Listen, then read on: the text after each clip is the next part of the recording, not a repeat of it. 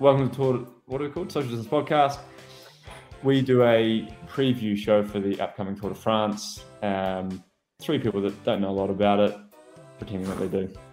Enjoy. You're you're writing it. I want to hope you Oh, know yeah, what you're shit, I should know a lot about it.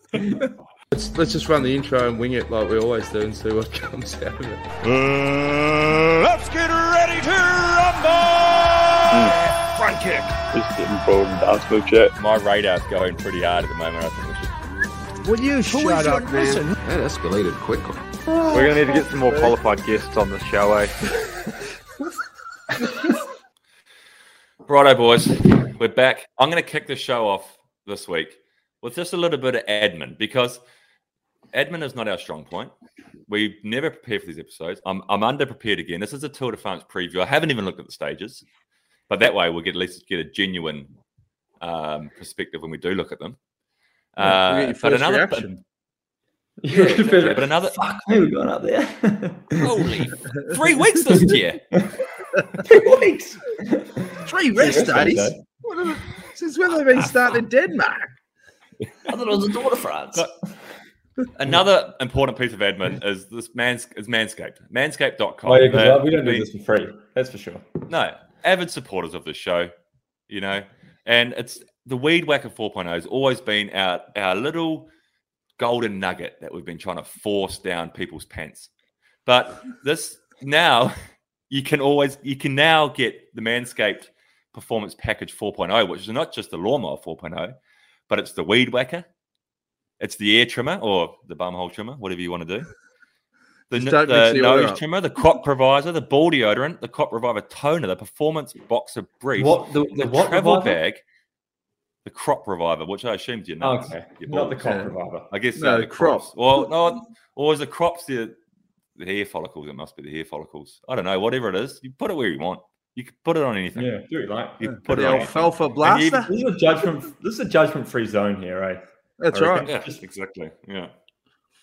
And Manscaped aren't judging you. Manscaped aren't judging you what you do with it. Just Have we got the discounts Back. back bills? Are they back? Bloody oath I've had heaps of back. people. They're saying, when are we? When can I get it? They've they've run out Yes. of their crop reviver. They want more. SDP20. SDP20, 20% off, free shipping worldwide. Go to manscaped.com. Get your performance package oh. 4.0. That's dangerously close to the an STD being a sexually transmitted disease. I don't think we Mm. really thought this Yeah, one don't through. don't get No, that don't wrong. write- Wait, what, what is the code? SDP. Oh, I'm- okay, SDP20. Yeah, okay. Well, don't mix Another those up. No. Yeah. Don't Anyway, Probably, a, STD. do that. probably a promotional code though that they're running on a different podcast that has a sexually transmitted disease focus. Clean up your downstairs operation, so it might work. You might get a bigger discount. Try that code. Might get fifty off. Yeah, see what happens. SDP20, guys. Manscaped.com. So, Tour de France. Fuck, she's all hit the fan at Swiss. Shit Mm. has Why, hit what the happened? fan. Someone went positive you for COVID again. Fucking what a what a time to be alive, eh? Oh yeah. Mm. There's always it, it, no, but it feels like it doesn't matter what edition of the tour. There's always the lead up drama. You know, Mm. like you hear these stories over the years. Like Whitey had a couple of crackers. Like when he was riding for, I think it was US Postal. He thought he was in the team, and then got the ass literally. But this is a crazy story, didn't? You told me after the show last week. You telling me about his, his parents. Something there was there was a whole. Parents flew over, yeah, and it was the first Tour de France he was ever going to do. And then he had his bags packed. He was literally going out to the car to go to the race, and got a call from Bruyneel. He said, "Sorry, mate, you're not in the team." He's like, "What?" He goes, "My family on the flight." He goes, "Yeah, sorry, mate. You just went to Ibiza for like a week." What just goes to his family. just ghosted his family, I think. And then, um, then That's what he you got have to do, though, eh? You couldn't. but you then- couldn't suffer through your parents' company if you, you, you, you know, you've just been told you've built up for this tour, your family and everything, and you've just been Oh. told. I couldn't be. My It'd be parents too wouldn't to grim. It'd be too grim being around Yeah. your parents after that because then you'd, you'd, you'd be all right for the first couple of days because they'd be, but then your dad would have a few too many scotchies. It'd be like two in the morning. You get that stink eye where we go, pretty shit form, waiting for us to get over here. And he'd have a sip. You'd be like, ah, it wasn't my fault. And it'd blow up. Let's go to Ibiza. This Get is a away. real, this is a real look behind the curtain of Jonesy's life. Yeah. Get in the getting the folks over now is even a bigger risk than it used to be. Like a, a, a Grand Tour is a lot. It's a long race. There's a lot of shit that can go wrong between, in this this year's case, between fucking Copenhagen and Paris. You know, so you get the Mm. folks over from New Zealand or Aussie. You're like, you're kind of saying like, you're also coming for a holiday just in case you crash out and break a Yeah. collarbone, or you know, My you don't make it to Paris. But now you've also got like to come the now, and she's come to a wedding, right? And she's she's got a bit one of her best mates' weddings, and she was going to come to Copenhagen for the start, and the admin involved it didn't work out, and we were just like, you know, it was just so hard to make it happen, right? But the other thing is, what I realized is she can come see, she can come over. I won't see her. She won't, I won't be allowed. Mm. You can't see your family anymore. It used to be like you bring your parents on the team bus. Now it's Yeah. like, yeah, stay that side of the tape and you know, don't look anyone in the eyes. It's kind of that kind of vibe now. So it's also not an enjoyable thing. And I also feel like it's quite stressful. I remember my parents came to the Giro 2013, the only bike race I've ever seen in Europe, because I think it was one of the early ones. And I think after that, they went, you know what? Coming Boring to as Europe batshit. to watch a bike race, this is not an enjoyable experience. Mm. No, because you only get have- like what a minute, two minutes max before Mm. the start, and it's always you're you'd be stressed anyway. So Yeah. you're not good value. So No. piss it off. No, exactly. But, But yeah, you're right. Anyway, there's a lot here of we are. drama. A lot of drama, Um, but like, Just you when you reckon tell those me that guys? Whitey story, just could Yeah, just but yeah, but the down Whitey one, the, the, then the next year he rides for Cofidis and gets a start. So he's all up and about his first ever tour. They're on the bikes training before the race, and he hits one of those television cables with a Mm, speed bump there. and does his Oh, the Sam collarbone. Special. I've Yeah. been there. No. So he's out. So he doesn't get to debut that year. And then he ended up riding in 2005 and, and got to the start line, didn't have any dramas and finished it. But imagine that two years in a Oh. row. Heartbreak. It's I had a story. Um, Nathan Dahlberg told me the story. He was a, he's a New Zealand rider, one of our best ever riders. He rode 7-Eleven, and he was staying in a living in Belgium. I think he's actually staying with Dirk, you know, who helps the New Zealand national team. And um, it was the day before the tour, two days before the tour, and he was in Belgium. The tour was starting in northern France, and he was just at like this house, and and the phone rang, and it's like he was living with another pro. I can't remember who the other pro was. I'm probably butchering the story, but anyway. So the other pro it they up. ring up here. Yeah, I'll just make it up. And they go, "Oh, is such and such there?" And Nathan's answering the phone. He's going, "Nah, he's just he's just gone out for a six hour ride." And they're like, "Fuck, okay. Well, one of the boys has just crashed, done a collarbone or something. You know, we need someone here in the next five hours because the race starts tomorrow or whatever. How quickly can you get here?" And he's like, "Mate, I'll be there in half an hour." Packs his bag. You know what I mean? Like, packs his bag, jumps on the train. So this poor bloke that they were ringing the house for had gone out on a long training ride, and they're just gone like, "Oh, can you get there?" And he said, "Yeah, I'll get there." And that's how he started his first tour. Well, the same thing happened with the bus driver at Green Edge Bills. Remember Otassel? And he was riding with Steve-O's team, Banesto or whatever, with Indurain. And he got a late no, onside. was on. Onsite. Well, he, he got a late call up, and same thing, someone crash or whatever, and he was out of form. And they started with a team time trial, and he got piped in the first stage and missed the time cut. So he did like half a stage, but the rules back then was whoever started the tour got in the chop up for the prize money, and they won the mountains jersey, heaps of stages. And he got, I think, 60,000 euro or whatever. Set up a shop, set up his family, changed his life. he got What- piped do you in know the what- first stage. Greenwich Greenwich also had this story. Remember, it was like was it in 2012 or 2013 when like I, I can't remember exactly what happened, but we lost was the like yellow jersey, yeah, with Impey. Nah, it was 14, Christian Meier. Oh, Is this who Yeah, you're talking when- about? yeah when Bling crashed Hmm. and um and training and smash his hands up, but we lost like two or three people for Mm. like they went from Bling to such and such who then had an accident and couldn't come. Then they went from that person to another person and he got sick and Mm. he couldn't come. And the last minute they're like, we've like literally been through 15 bike riders and we can't get a fucking eighth starter for the Tour de France. And the next Yeah. on the line was Christian Meier. And they called him and he was in Las Vegas on a holiday and he got on a plane Yeah. from Las Vegas and flew to fucking France and raced Tour de France. Yeah. no, And finished. Yeah. And finished. Rode well. Yeah. man. Yeah. That's awesome, mate. So there's always a cracking story leading in the tour. Yeah. I mean, obviously, you know, Palo's been decimated with COVID and Yeah, I feel like this decision, year but there's less of a magical vibe around it, right? It's more just like the Russian roulette table, like Mm. it is is spinning pretty hard, and you just don't want your number to come up because what what was it? We 40, 40 out of Swiss. I don't know how many how many of them were COVID, but let's say I think there was at least twenty five cases and contacts and whatever. We, we haven't even seen the fallout from Swiss yet. You know, we only know the guys that went positive during Swiss, and those guys are probably okay. You know, like two weeks out, Mm. they probably have enough time to be positive, um, then recover, maybe do some training, start the tour. But the problem is the guys that didn't go pos in Swiss, that are maybe going to be like, you know, this week, one week out, start coming up positive. Then, then time's up for those guys. I think Yeah. if you were positive in Swiss, you'll probably be okay. I mean, I don't know. I don't know from a medical point of view, but I've, I've never You'd had it. you'd think so, eh? You'd think that like let's use Adam Yates as an example, who went positive right at the start of Tour de Suisse, or Sepp Kuss or Rohan Dennis.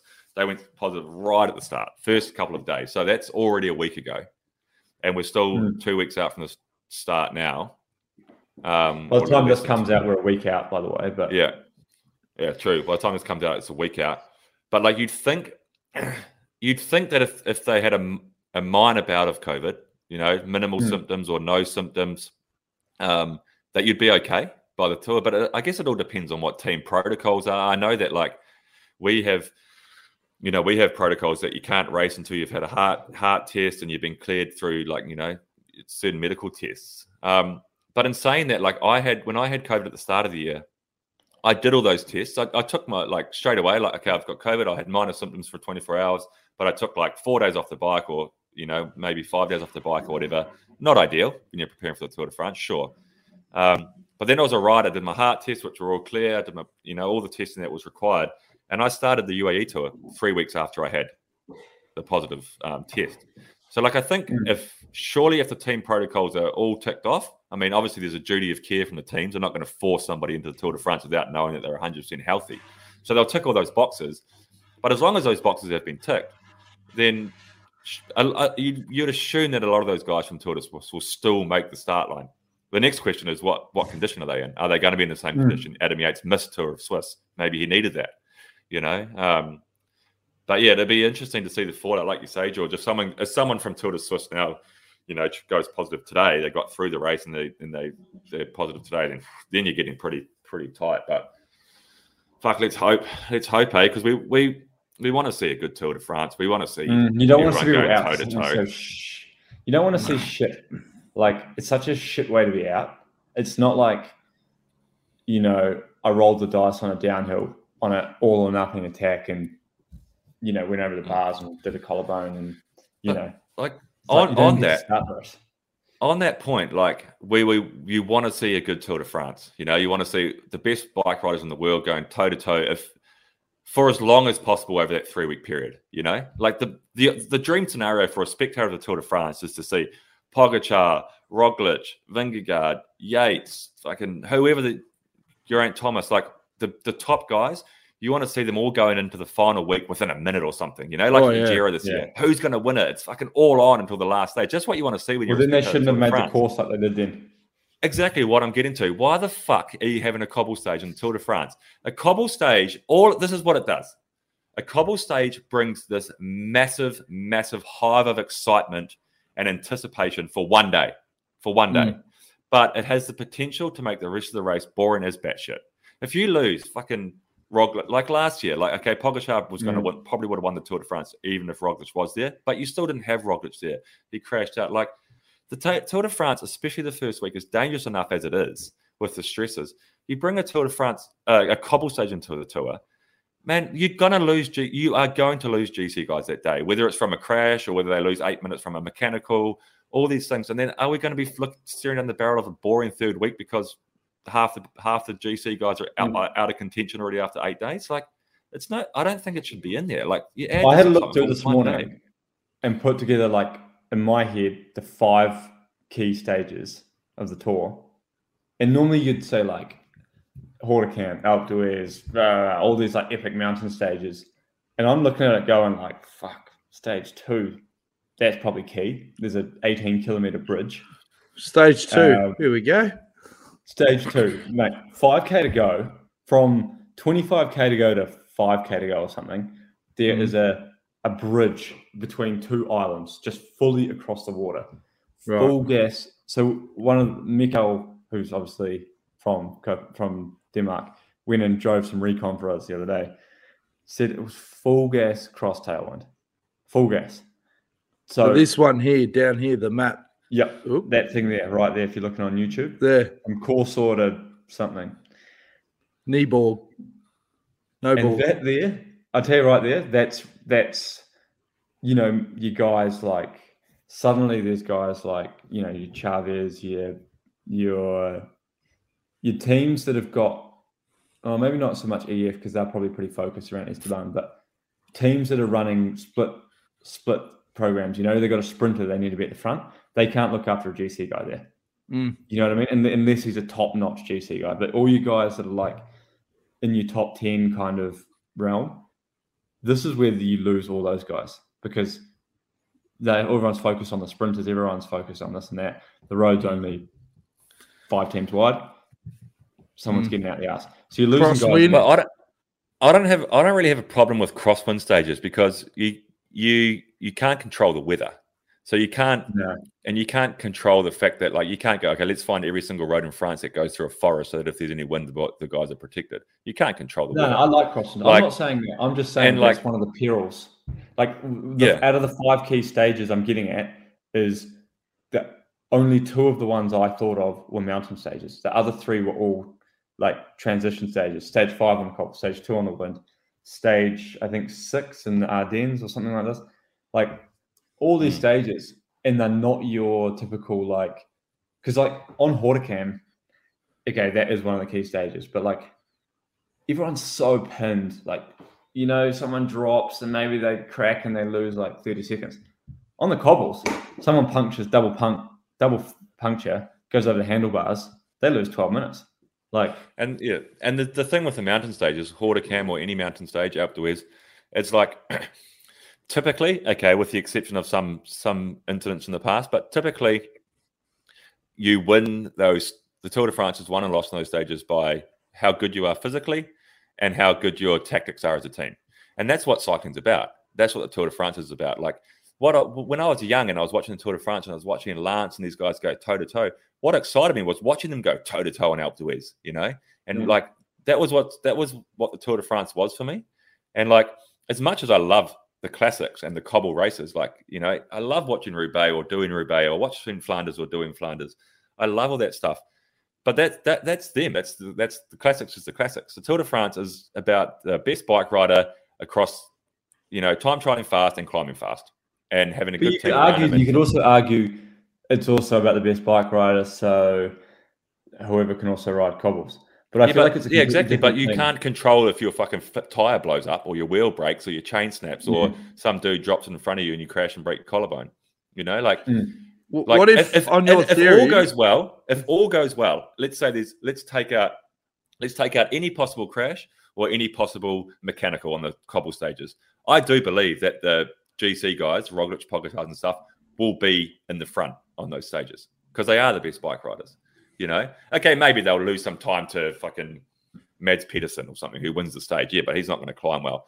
But in general, they're going to be across the three weeks. Physically, they're going to be the best bike riders in that bunch. what, what if it But was a sta- stage stage twenty cobbles, the penultimate day? That'd be That would actually be great. That'd be They good. should do that. Just I'd before do that Paris. for sure. Yeah. You know what they should do? Roubaix That's it. Paris. Let's do Paris Roubaix, and we just start in Roubaix and we just Yeah. finish on the Champs. So like we're getting into the Champs, we're just coming and guys just got like That's his skin hanging off, and he's just like giving it the fist pump. There's And blood and like- shit everywhere. Awesome. And it'd be good just to have it reversed as well, because you'd be like, oh yeah, the first the first hundred k is pretty gnarly with with um, twenty five cobble sections, but there's a hundred k of flat to come back after. Yeah. You know, Imagine trying to pour your champagne over the cobbles, like if it was the like the last day. Just have him Roll roll to it the in. Arenberg. Just try to do the team photo, five across, team Yeah, photo. to yeah, yeah, yeah. That'd be perfect. And you'd be coming into Arenberg from the other way, so you just come into it. It's just downhill, a downhill cobble section. 80k an hour. That'd be awesome. yeah. I think they're going to steal we do that. They should. Mm. But I tell you that um, Geraint Thomas is looking good. I reckon he's a big Mm. smoky. Mm. Big Well, it's hard to call him a real smoky though because he's won the Tour de France before, isn't it? So he's not really. Yeah, but in terms underdog. of no one talking about him, oh, they are now, Mm, but yeah. under the radar. Like current favourites. Yeah, yeah, yeah. I tell I you, see here's my top five. Here's my my top five picks. Um, Poggy, Primoz, Jonas, Vlasov, and then for spot number five, it's close between Adam and Geraint. Maybe Geraint. Oh, Geraint because Adam's just had COVID. Mm. Well, I reckon Garrett because he's got the new. I saw the photo today. The new time trial bike. Okay, that, I was thinking about that. Is that is that a distraction? As in, like you know, when you go to a training camp on Sierra Nevada and they test all the cars there and they yes, paint them that colour? yes, that's true. Yeah. You can't see the actual slipstream. you can't it, see the like, curves, right? The curves. Can't see that's the it. angles, yeah. Or Yeah. is that like a ritzy paint job? Because if you look Nah. close, it's not just camo. It says stuff on there. I No, that's like a you can't take a photo. You, you can't see it well enough. You take a photo of that and you can't quite tell the angle. Is that It because they think distorts that they think that someone's going to be able to copy their bike in time for the tour? Yeah, I know. I mean, It doesn't doesn't exactly. It took them ten years to get a new one. I don't Yeah. think someone's going to be able to flip it around in two weeks. That's Get to the paranoid. lab. Get to the lab. We've Hey, I got, got a work question. to do. I got a question for you, George. As a um, as a GC rider or a you know someone who's experienced Has been- riding GC or whatever, you know, someone who tried to ride GC and never could. Um, There's your sound. There's your sound bite for Instagram. Oh, no, like to finish tenth in a Grand Tour, normally is like like people ride GC and say, okay, I want to finish top ten on GC. So their tactic is to try to you know race like the guy who's going to win the Tour de France, stay in the front, never go on breakaways, do all these things. But generally, typically, in, is like let's say from like eighth to twelfth place is often a GC guy who's had a bad day and lost ten minutes or something, and, And then, then gone given up. And then given Yeah. up, and then gone and breakaways, and climbed their way So- back to tenth on GC. So why not, if you're riding tenth on GC, go? I'm just gonna stay within myself. I'm not gonna go fucking balls to the wall every mountain stage. It's okay if I give away a Mm. few minutes every climb, and then just go fucking in breakaways the last week. Do you know what though? This is what's changed recently, right? This has really changed in the last few years. And now in the GC, there's actually like the general classification. There's only there's actually only about seven, eight guys really. After after ten days, there's seven or eight guys with massive who are really in the fight. And it didn't used to be like this. But you look at tenth place in the Giro this year, twenty six minutes behind, or twenty two, at least you know mid In 20s. 20 minutes and people talking about every second counts this and that 10th place used to be on seven eight minutes maybe Mm.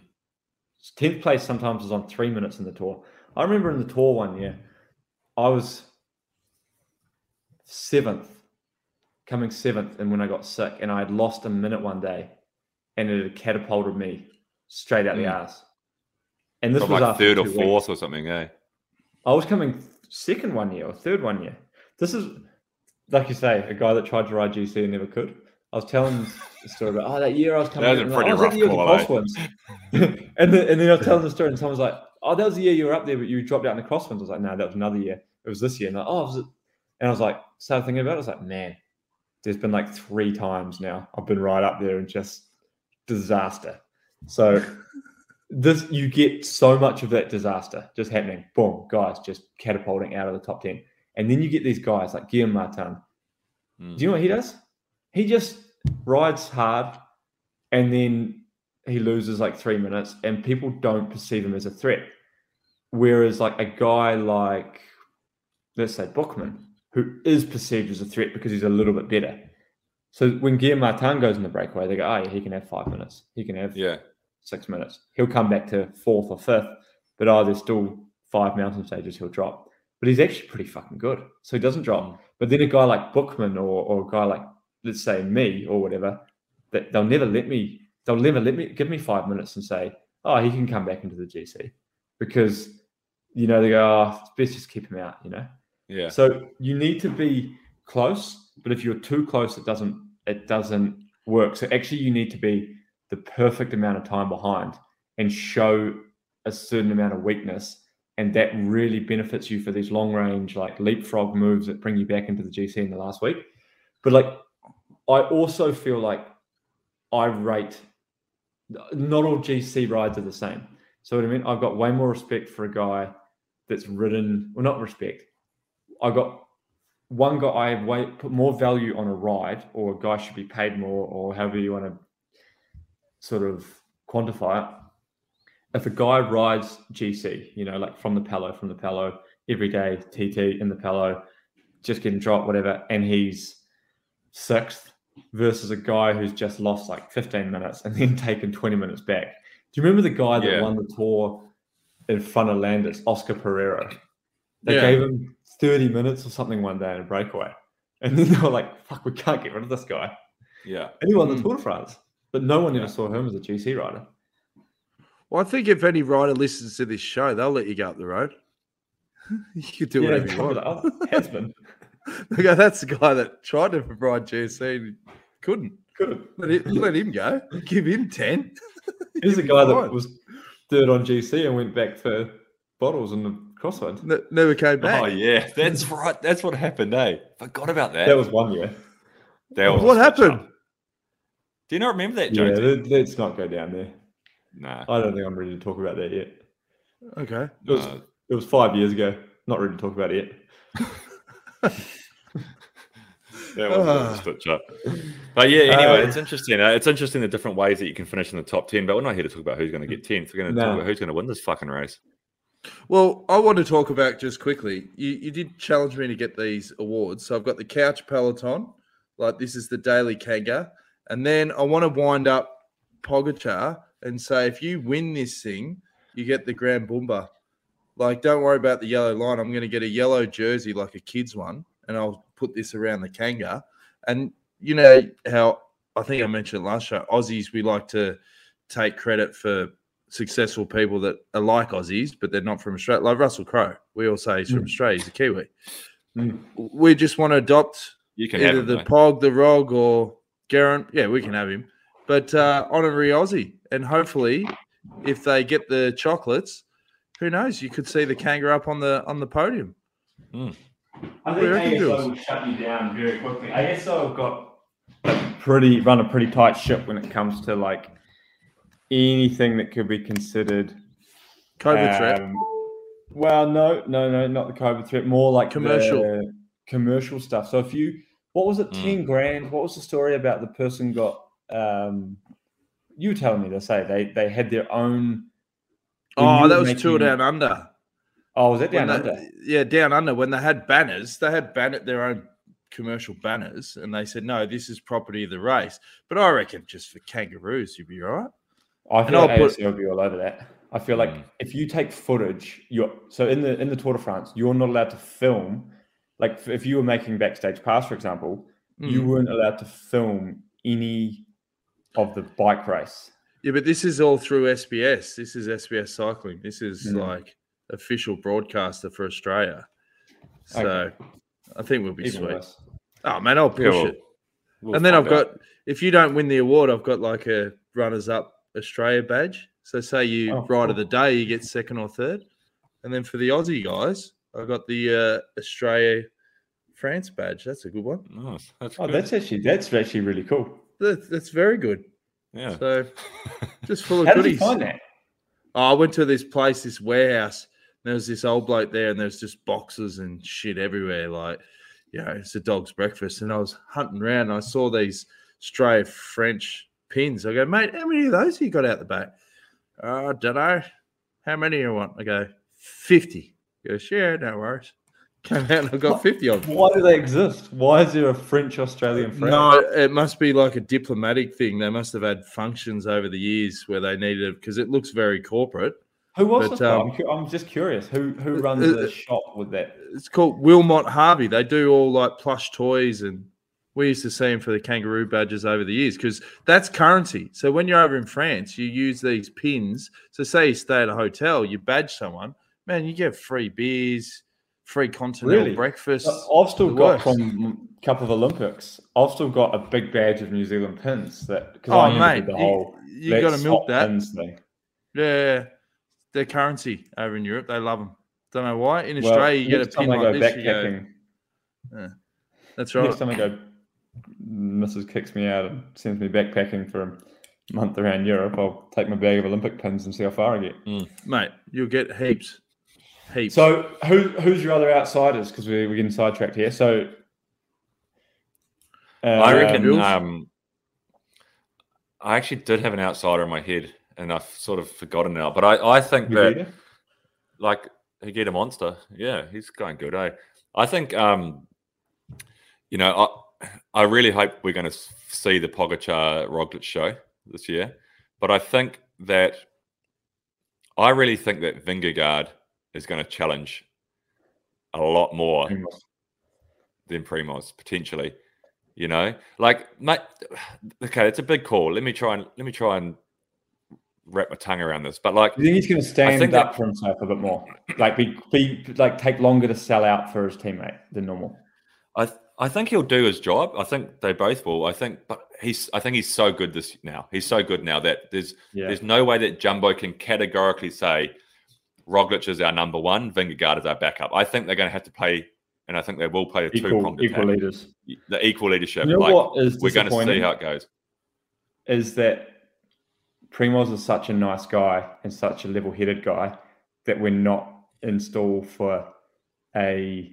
You know how like when you have two explosive personalities together, you know you get like mm. a Lopez and a, I don't know anyone else actually in the Lopez situation, and you just know it's going to make a great episode on Netflix. But Yeah. like, I feel like Jonas and especially Primoz just such level-headed, nice guys that they'll probably work really well together, and it will probably just be a massive problem for me and my team.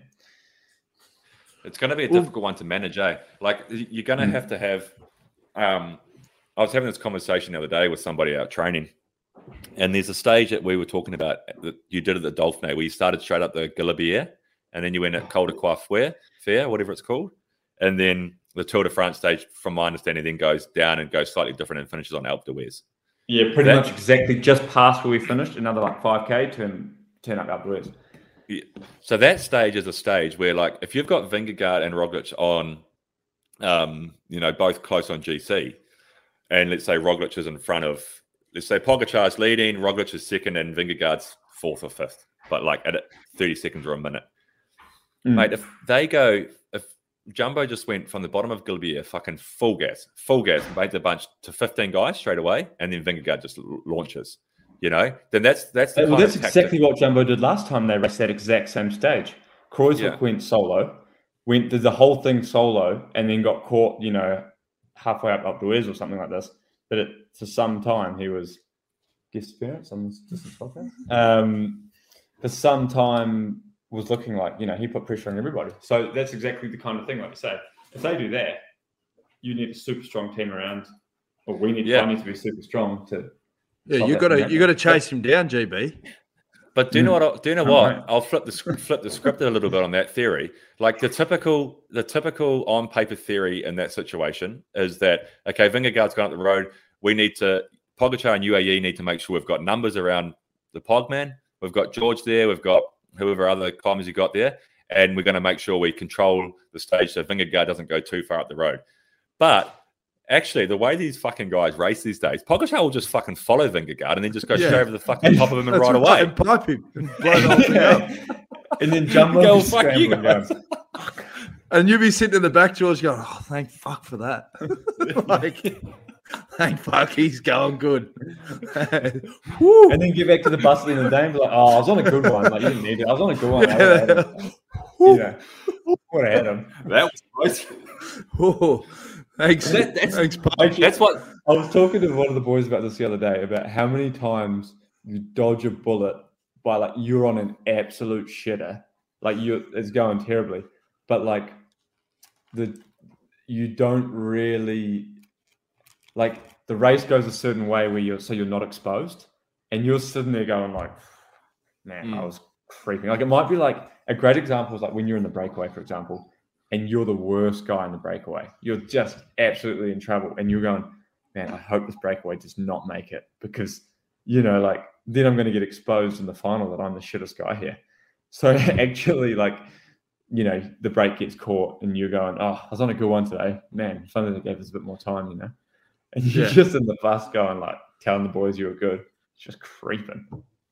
Hey, what do you reckon of uh, Ben O'Connor? I reckon he's a stiff Oh, Yeah. top five. You yeah, forgot Yeah. him. Forgot him. Hmm. Yeah, Yeah, definitely. He he's Podium. moving, eh? And he's Yeah. consistent. He's consistent. Like I think you know, I think the difference between the Ben O'Connor of last year and in general and the Ben O'Connor of this year is that you know what you're going to get with him now. Like Mm. I think that he would have to have a really bad day to not be a contender for the top five. yeah, I I, Yeah, I think yeah. he's he's really consistent. Um, every race he goes to now, he's good. So I think you know you're going to Yeah. get with him. And, and if if you're an opposing team, you know, you, if if you're UAE or Jumbo, and George, you can correct me Well, I am. since you're in one of those teams, I Um, am. and you've been in the am one of other. You've, you've been a part of both those teams, so maybe you're more qualified to speak of this than I am. But um, you you might not look at Ben O'Connor as like this massive threat to dethrone you from the Tour de France, but he's certainly a guy you'd be like, let's not let's not fucking. Oh, you wouldn't give him the space. Yeah, Nah, you wouldn't give him if he moves, and we're still. I'm still having to be there. Hmm. Of course, you're not going to go. Ah. Like I remember when we first gave, gave, and quite, you know, didn't actually give, but we when Pogacar first took time in 2020 on the Peyresourde, and we were like, you know, we were he was still Primoz's little friend, you know, like we still didn't really understand quite how good he was, and then you know we actually had no one else there, and we were we the gap went out so quickly that we were like, shit, okay, well, but it kind of looked like we had not taken the threat seriously, and and I think he took 45 seconds on Primoz that day, and then suddenly after that day, we went, all right, now everybody on this guy, this guy does not move. I mean, we couldn't do anything about it; he was too good, but the idea of that he started that race not being we, we were so focused on Ineos. We were all about um I think Bernal. We were only on Bernal and then Bernal was had back problems and was out of the Mm. race after 10 days. yeah. What about um? What about Romain Bardet? Yeah. No, he won't go for GC. You No? reckon? No. Why no, not? come for GC. What know. about really what about. Jack Haig? Oh Yeah. yeah, Hagee actually another Hagee was come. He was on the way up in the Dauphiné, eh? Yeah, he's yeah, Hagee, definitely Hagee. Man, there's a lot of good riders. Can make me nervous. Yeah. What about Martinez? Mm, didn't look as good, but Didn't, didn't look sharp in Swiss, eh? But but I reckon that's good. I reckon that I I'm Nibali won the tour in 2014 after getting absolutely piped every single day in Dauphiné. Mm, So you never know. I know. feel like I, I What mean, I, about never Froome? used to, I used to always be of the opinion that who through me, Is he right? Is he riding it? I don't. know, I don't think. I don't think it's guaranteed, but probably. Hey, I'll tell know you, what, we- though? you wouldn't be surprised. Uh, you would be surprised, but you'd also be like, you know, I, Yeah. I, I tell you, recent results that, geez, made my heart melt was old Dazzler getting Mm, up and yeah. having a stage win. How good was that? that was pretty. it was so good. I- that gave me goosebumps. And then Yeah. um, Durbo came around. I watched a replay with him, and then I and we were both sitting there like, oh man, just it's a feel good moment, eh? When when he Yeah. wins. Do you know? What I had other dinner with him last results- night, actually. Yeah, Um, how was he? Yeah, he's bloody stoked, eh? Like you think about what he's been through in the last twelve. Like it, it was only a year ago that I was, you know, like I was around at his house, effectively carrying him out of a bed into a wheelchair to take him out and sit outside and have a coffee with me. You know, with Mm. broken pelvis He's been- after that how long incident. he and- in hospital in the end? I remember it just it just went on and on. It was about. Or, Yeah. I think it was almost a month. it was a long I, time. I think because there was a lot of admin gone wrong and this and that, and I think he was in hospital for for three three weeks, three and a half weeks.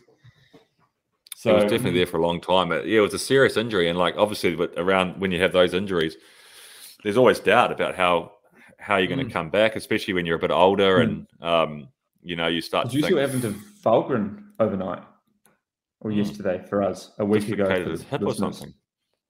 But you know everything: shoulder blades, collarbones, really bad, bad crash. So that's man, hate hearing that. In in other race results, did anyone catch Tour of Belgium yesterday? Yeah.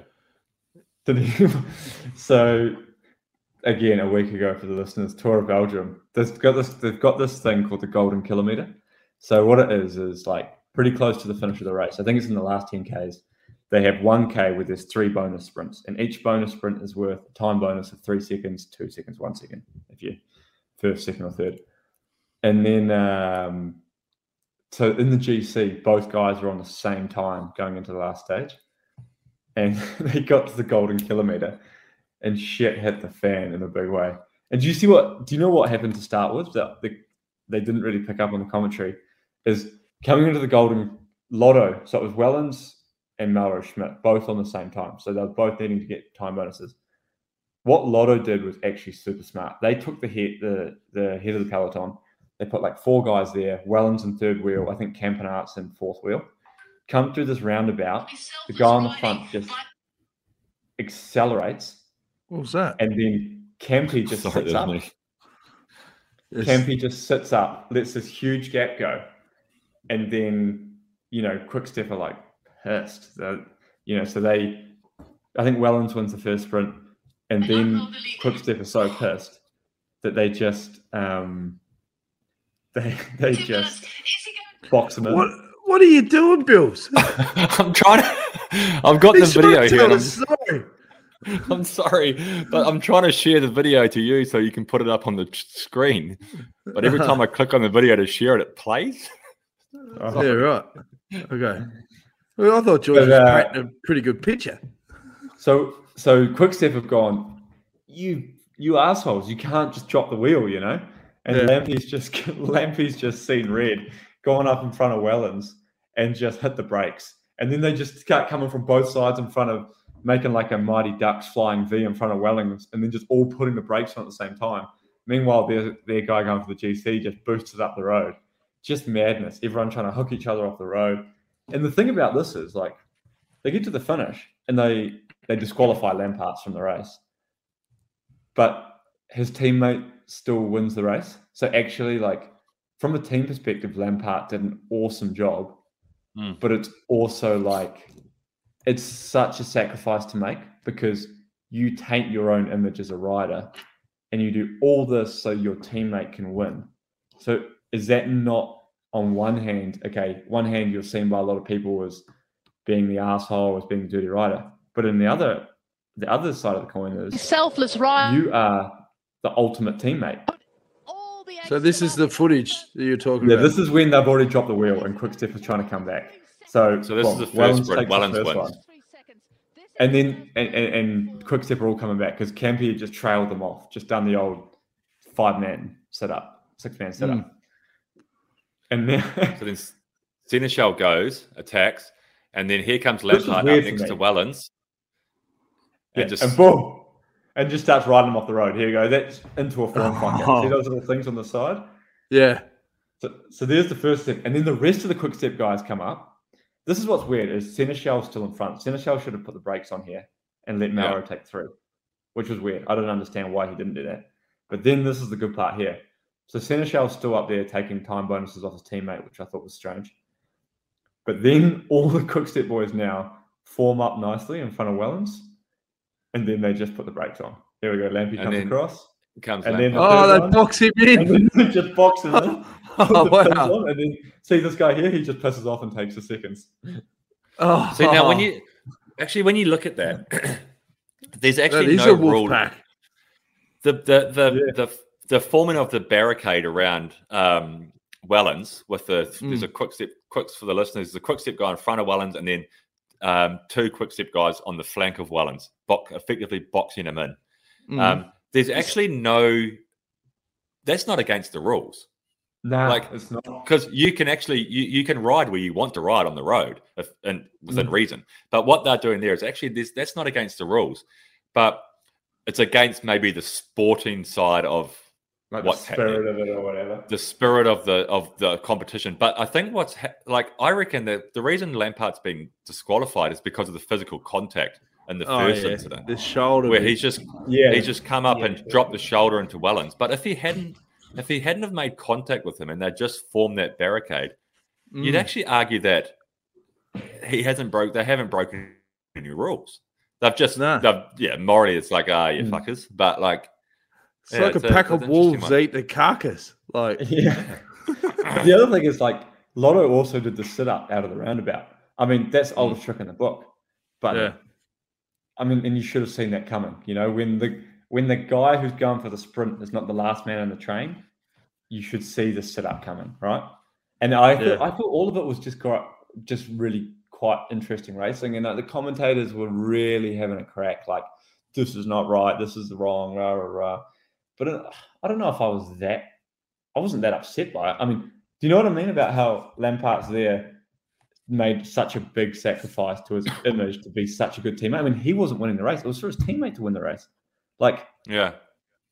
I mean, I had this situation once, which I would never do again in hindsight, especially f given the circumstances. So we wanted a sprint in the stage of the tour, and um, I was up on GC, and the breakaway had gone crazy start, and we had Dylan. We wanted to sprint, and I was like right at the front trying to sort of block the road, and then from behind me, someone was like, "Yeah, right, right, right." You know, like there was a bit of gap on the right, and I just swung right, and Chad Haga came straight through, and I just put him straight into the gravel. You know, rode him off the road.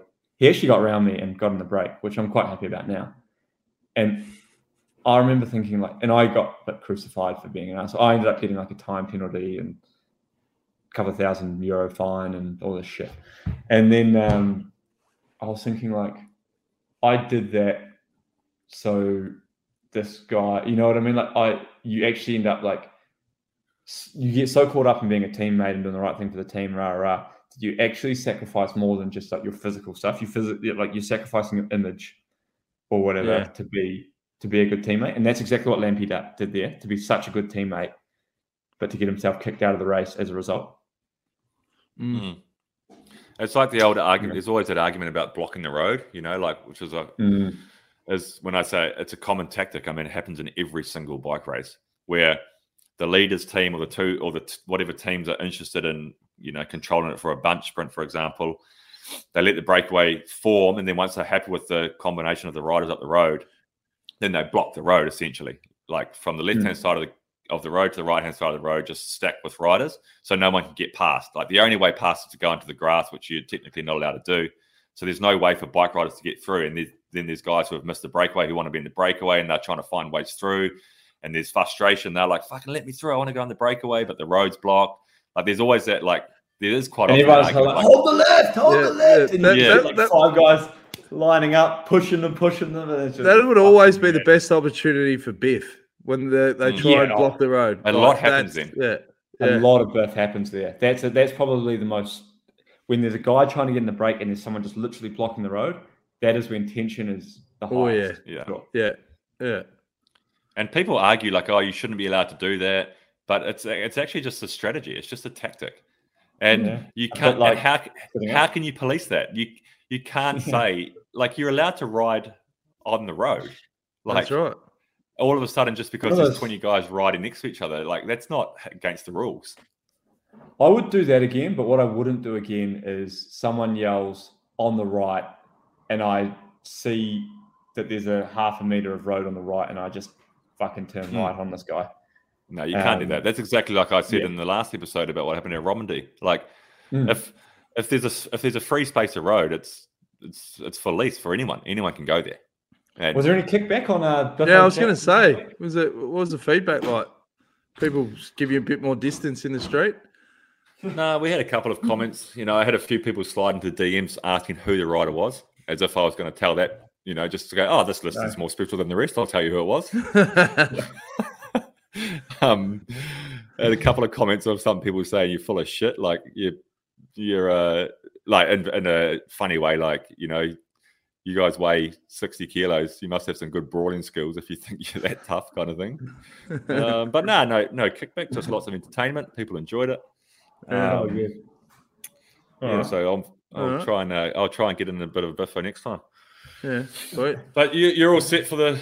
You're all set, Jonesy. You're off. Yeah, the- I've got it. The only well? thing I've got to get printed is a couple of um, great rider shit bloke shirts. We'll get Yep. those. We'll pass Actually, we those had a bit of kickback from those. People love it. Like a Oh, lot of people, mate. a lot of people messaged I said, "I'll buy one of them." No one's ever said I was. A, plenty of people have told me I was a shit bloke, but no one's ever told me I was a great rider, so I'll buy one. Yeah. Wear it with pride. a few people also said, "Can we get it reversed? Can I have shit rider, great bloke?" It's always can possibly We do can that. do. A Why don't we couple- give two options and you can Yeah. choose? You, You can, can choose, choose. your personality. Yeah, you can't be both. Nah. you can't be both. no, it doesn't exist. All right, so I'll get get some of those, um, and I'll. I reckon, you know what? over and I would wear right. one shirt from February till October, and I would wear one, the other one from Yeah. October. I would I would ride the shit rider, good bloke through December, and then That's in it. January You you'd just hesit- flip it. like January you'd hesit- hesitantly like unpack the like shit bloke shirt, and you're just like, oh, guess it's time to be an asshole again. That's it. Here's That's the time for awesome. my friends to hate me and delete my mates' numbers for another Yeah. season, and Yeah. Start fights. Let Yeah. Caitlin buckle in for the next nine months. yeah. She's like, Strap "Oh, that shirt's on. Fuck. Oh well, it's been I- a good run." I, am I'm catching up with um Nicky Strobel in Denmark, and he's put in a request for a care package. And I'm thinking, oh yeah, you know, Tim Tams, whatever. Now he wants thick cut raisin toast, the tip top. Mate, that's I'm gonna just going take it in about six minutes. That won't but- make it out of the supermarket without some mold on it. yeah, but the plane's always pretty cold, so I think he's got a chance. He's gonna have to toast it as soon as he gets in. Oh, The thick cut it raisin toast. Kit Isn't he a milkshake chef? flavour? He's a he's a Strobes is a chef. chef. Why doesn't he Yeah. cook his own fucking thick cut raisin toast? He makes awesome fruit fruit bread. Remember, yeah. it's his specialty. It doesn't beat Tip Top, the three dollar loaf here. So I got to get that for It's him. a stitch up, eh? Yeah. So Oh, oh Yeah, next right, time I see well- you, Jonesy, you'll be in in Vivo, no? In real that's it, mate. Yep. I'll see you in Denmark. I'll be If I winding up. Avoid, avoid anybody between now and then, and Don't worry, I'll be washing my eye contact. hands. I'll be I'll be keeping clean, bro. So What about um? Just quickly want to touch on um the paper scissors rock incident at Tour of Slovenia a couple of days ago. Was that yeah, do do you so for those who didn't see it, um Pogacar and, and Rafa Majka basically went to Tour Slovenia and just absolutely fucking annihilated every other person in the bike race um, on whatever day they chose to do so. And on this particular day, which was the second to last stage, the last mountain stage, they rode away at the bottom of the last climb. They went to the finish line together and they did paper, scissors, rock to see who would win the stage. And Majka won the paper, scissors, rock. So therefore, he crossed the line first and won the stage in front of Pogacar.